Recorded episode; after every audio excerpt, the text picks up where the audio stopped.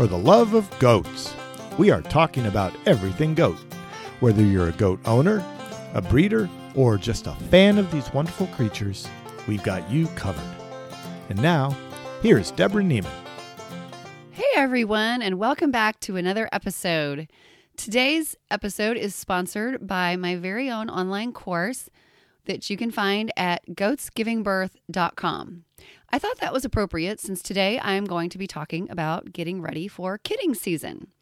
Now, this is not nearly as complicated or expensive as you might expect. I know there are people out there online who give you these huge, insanely long lists of things that you need, and most of the time you really don't. It's really pretty straightforward. The first thing that you need to have are towels. You probably already have plenty of towels at your house. I would suggest not using your favorite towels. Um, just use some that are maybe um, not so great anymore for human use. Um, you can wash them up. Honestly, they will look as good as new after you wash them, but it's just still kind of the thought that you know matters. So you might want to decide that this is a retirement plan for your old towels that you know, once they're not good enough for the family to be using anymore, but not so ratty that you feel um, good throwing them away, you can give them a demotion um, and they can become a towel for your goats. Um, I plan on having one towel per kid. Now, I have Nigerian dwarfs, so that means that quads are not a completely unrealistic possibility. So I usually do not go out to the barn with less than four towels. Now, the other thing is, even though the larger breeds tend to not have as many kids, they are bigger. And so that's a lot of fluid that you need to clean off. So with them, I, you know, when I used to have La Manchas, it was like 1.5 to 2 towels per kid that I expected. Now they're usually going to have twins, although I did have a couple of Manchas have triplets. So I always want to have more rather than not enough. I have heard about awesome, incredibly brave people, you know, pulling off their shirt or their coat or whatever to dry a kid. I'm sorry to say that I don't know that I could do that if, if I was in a situation where I didn't have enough towels. Um, you know, it, this and this is Illinois, so we've certainly had our fair share of extremely cold kiddings as well. So just make sure that you've got plenty of towels.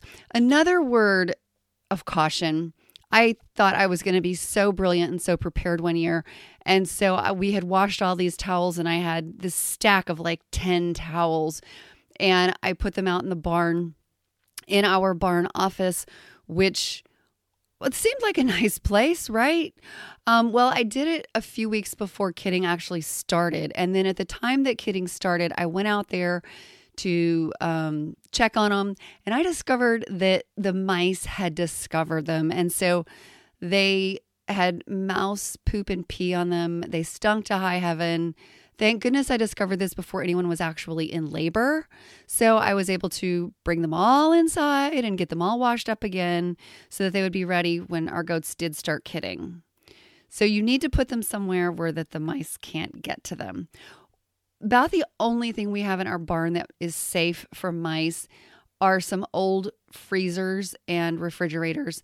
Now, if you have small children, I would not recommend having these around because of the risk of suffocation you know, children have been known to get into old freezers or refrigerators, fall asleep, and then suffocate. Um, but basically, metal is one of the only things that can keep mice away. So if you've got um, something metal that you can put them in, that works great. Now, the number one most important thing that everybody absolutely has to have before kidding season starts is a baby monitor. Now, I'm not talking about some big expensive thing that's going to cost you hundreds of dollars. For 20 or $30, you can go down to your local discount store and buy a baby monitor. And I got to tell you, these things have improved so much over the years. Back when we got started, um, the quality of the electronics was not very good. And so we have metal barns. And so we had to put those um, baby monitors in a place so that they did not have to go through metal. So that meant that they either had to be like sitting on a windowsill or right next to a door or something like that, because otherwise we wouldn't hear anything. We um, recently, I think maybe two years ago, had to buy a new one, and um, it works so much better. We can put it anywhere in either of the barns and it works great. The other thing that's really cool about the new ones is that the receiver, um, you can plug it into the wall or you can battery uh, operate it, and it's got a little belt hook on it. So I am not tied to the house or the barn when I have a goat that might be having a baby soon. I can go out into the garden or really anywhere on our on the farm and I will hear them if something happens. And I've done that. You know, I was out working in the garden one day. I had the monitor out there with me and I heard the goat and so I knew I needed to get back to the barn. Um, so people ask about video monitors and I have to tell you I love love love my video monitors. About uh 7 or 8 years ago, Mike bought an inexpensive camera at Radio Shack. It is hardwired. We do have cable running between the house and the barn, so it was really easy for us to make that work. Um, and we could watch it on our TV in our bedroom, and it was on whenever we wanted it on. We could leave it on 24 hours a day. And we did sometimes when we were in the middle of um, kidding season. We had a lot of goats do. That way, we were never really away from the goats. Like we always knew if anybody started to fuss or whatever. And we didn't feel like we needed to be going out there every hour or two to check on them. Um, because in addition to hearing them, you can also see them. You know, there are some goats that are so dramatic and so emotional that when you move them into the kidding barn, they would scream a lot and sound really, really unhappy and, you know, so if when all I had was just the baby monitor, I would go out there and, you know, you think this goat's like in the middle of pushing out a kid and you look at her and she's just standing there screaming at you because she's just mad that you put her in the new barn and she doesn't want to be there.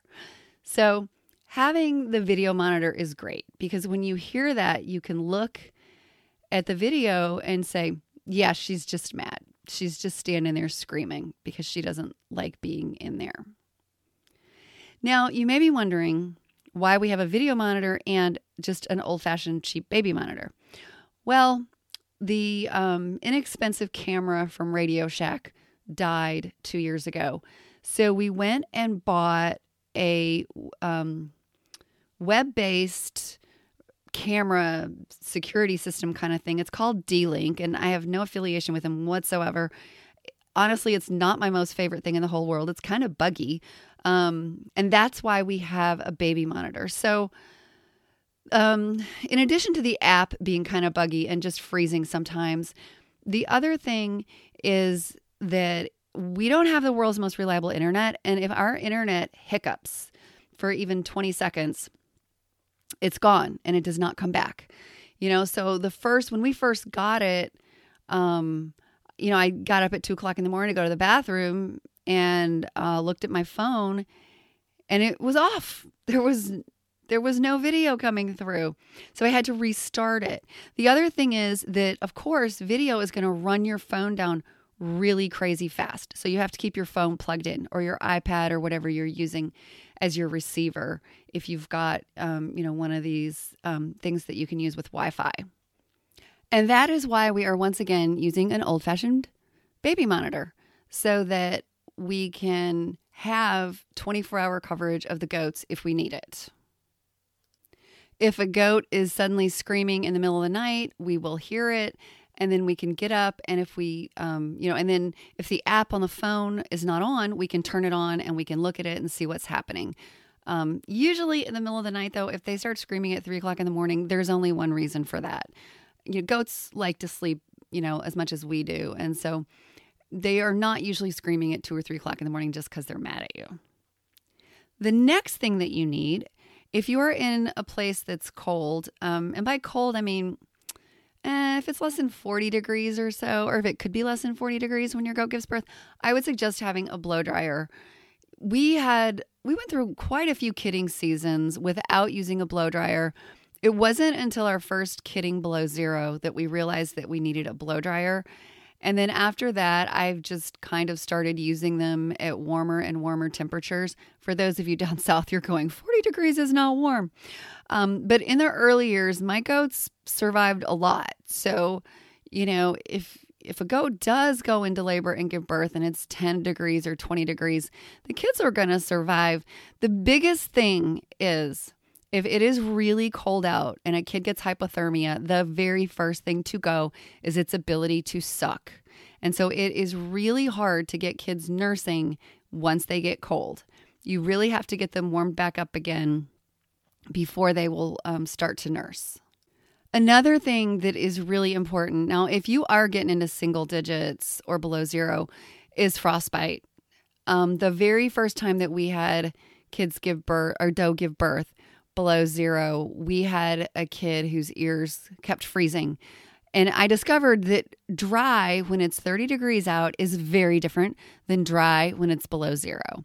Because if it, if it's 20 or 30 degrees, you know, and the tips of the hair are wet, that's not a big deal. But if it's below zero, that becomes ice really fast.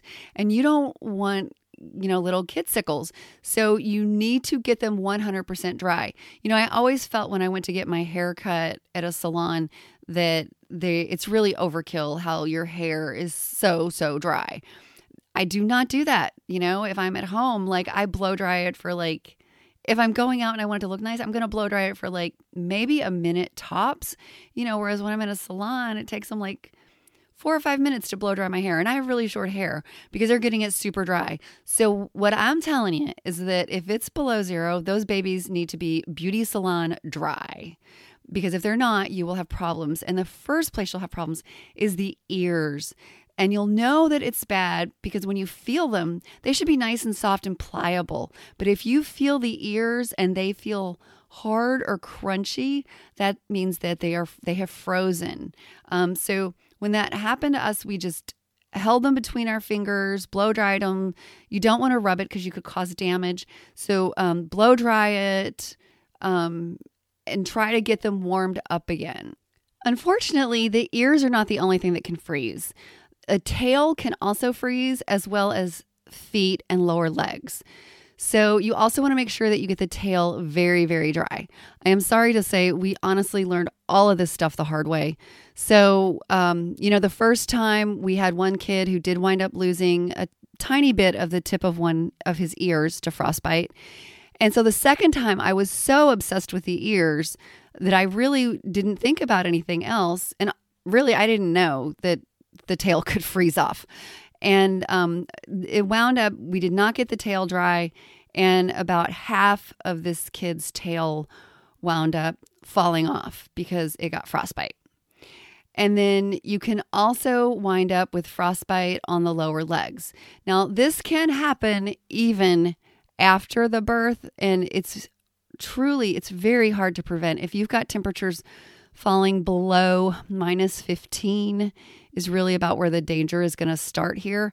Kids normally sleep with their legs tucked underneath them, but we did have a kid once lose um, two of its legs to frostbite when the temperature unexpectedly fell to 20 below zero. The forecast had said it was supposed to be minus three when we went to bed the night before. We got up in the morning and the temperature was minus 20. So the weather forecasters failed us big time on that one. And we didn't realize that there was anything wrong with this little kid's feet until he started limping. And then um, we realized that the lower part of his feet, um, or the lower part of his legs were frozen. And most cases, what people do in that case is um, put the kid down because the lower part of the legs or the feet will fall off. And um, so you'll have a handicapped goat there. Now, going along with cold weather, um, you may also need a heat lamp. I have to say, heat lamps are the number one cause of barn fires every single year. You see stories about this in the media, and I personally know two people who have had fires caused by heat lamps. I know one man who lost all of his lambs and a lot of his sheep one year because his barn caught on fire because of a heat lamp. And I know another woman whose garage burned down because she was brooding chicks in there with a heat lamp. and that caught fire. So be very, very, very careful with heat lamps and only use them when they are absolutely necessary. Now, if you live down south, you are probably never going to need one unless you just happen to be unlucky enough to kid in the middle of a cold snap. We really, kids do not need them if it is above freezing. And they really only need them when it's below freezing if it's the first couple days after they're born. After that, they are very good at regulating their body temperature. And the irony is that once it gets below zero, the heat lamp really doesn't help you that much because um, you don't feel the heat more than a foot or two away from it. So it's really not warming things up very much. If you have, uh, if you live somewhere where you're going to be looking at temperatures in the negative numbers Fahrenheit a lot, then you need to look in cre- into creating little warming huts for your kids, which are basically, um, you know, kind of like we what we've done is we've used dog kennels. Um, take the door off so that a kid doesn't go in there and accidentally, you know, have it closed. Um, the downside to a dog kennel, though, is that other goats will jump on top of it and pretty much destroy the whole thing pretty quickly. You know, first they're going to poop on it and make it super gross, and then from them jumping on it, they will wind up breaking it up into lots of pieces. So it's better if you build something out of wood and I and um put a slanted roof on it to make it harder for them to stand on it and at least the poop and the pee will roll off if if they do jump up there. Again and if, if you're in a cold area and you might be looking at some super cold kiddings like the below zero stuff you might want to um, have a couple of old sweatshirts set aside that you would be willing to sacrifice to make kid coats.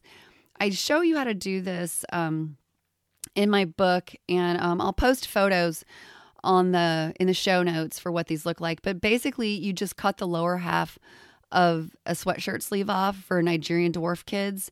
If you have standard size kids, you might want to use a sweatpants leg and use the lower part of that. Um, and so with the shirt, basically, what is the wristband on the shirt becomes the neckband for the kid. And then you'll, um, I make this, make it so that the seam is going underneath their belly, straight under their belly. And then I cut in two holes in the front for their front legs. And then it's, I cut it at an angle so that it covers their back and it's short underneath their belly. Now, if it's a boy, you want to make sure it's even shorter because otherwise, the first time he pees, he's now wearing a wet coat and that is not going to do him any good. Now, about um, so we're done with the cold stuff. Now we're going to move into um, some other things like a bulb syringe. If you've ever had a baby in a hospital, you know what a bulb syringe is. We refer to them as snot suckers. Um, you um, compress it, you put it in the baby's nose, you let go of the bulb, and it sucks the snot out. You will not need this for like 90% of kids that are born. The only time I use it is if a kid sounds really gurgly um, and you know they're like having trouble breathing and just you know like like every time they're breathing you can hear all this mucus. Um, most of them are born screaming sneezing shaking their head so they don't really need it at all. But when you do need it like you have a kid that's like really lethargic and having trouble breathing you want it to be there right away. One important thing I told you we were done with cold weather, but not entirely. If you are in a place that's cold, those things will freeze. If it gets left outside and it freezes and you try to compress it, you just broke it. It will not work in cold weather. So I basically keep one in my pocket, in my coat pocket, hanging up in the uh, coat closet for when I go out there. And that way it's warm, it stays warm. If I need it, I can pull it out of my pocket and just use it. Most people want to know what to do about the umbilical cord. And this is a pretty, I don't want to say controversial, um, but people have a lot of different ideas about this. Um, first of all, almost all the umbilical cords will break as the kid is being born. There's always a thin place where it just breaks and you're you don't have to do anything. Um, I did a survey on Facebook and several hundred people answered, and um, I think it was about two thirds of the people said that they do dip the cord in iodine about it or some something else, um, and a third of the people do not. Now, the third of us who do not dip do not have kids dropping dead left and right. If we did, we wouldn't be ignoring it. Like if we knew that something was important, we'd be doing it. I initially dipped cords in iodine when I got started because I thought that was what I was supposed to do. And then, um, you know, back in the day in the early 2000s, I was on Yahoo groups and I saw people arguing about whether or not you needed to do it. And then I started reading some research. And the crazy thing is, the research does not support dipping cords in iodine.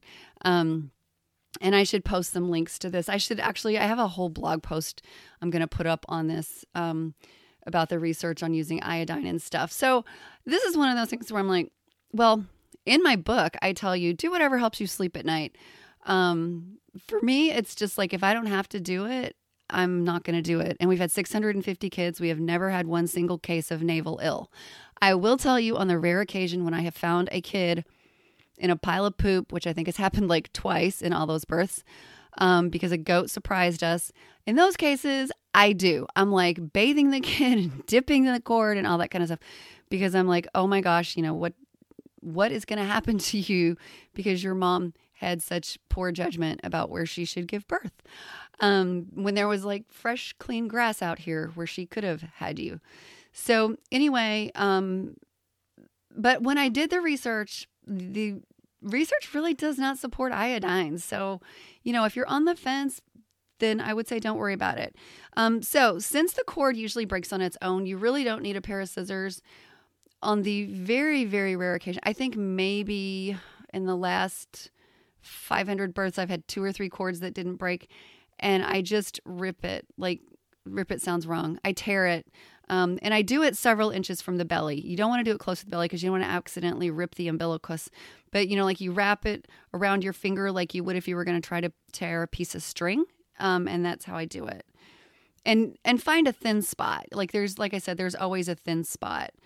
You really do need to have disposable gloves. Um, this is so if you are pregnant, there are a couple of diseases that are zoonotic, meaning that if your goat happened to have one of those diseases and you're pregnant, you could get them and it could be dangerous for your baby. So if you are pregnant, absolutely positively have gloves with you at all times, like just keep them in your coat pocket or whatever in case a goat surprises you. But you know, even if you're not, like I've honest to be totally honest here, I have attended most births with no gloves. And I've but I've always said, "Oh, if you've got a cut on your finger or something, then you should wear gloves." Well, last year I was at a birth and I had a cut on my finger and I didn't think about it until everything was done. And I was like, oh my goodness, I really hope this goat didn't have some kind of a disease that I am now going to get. Thankfully, she did not. I'm totally fine.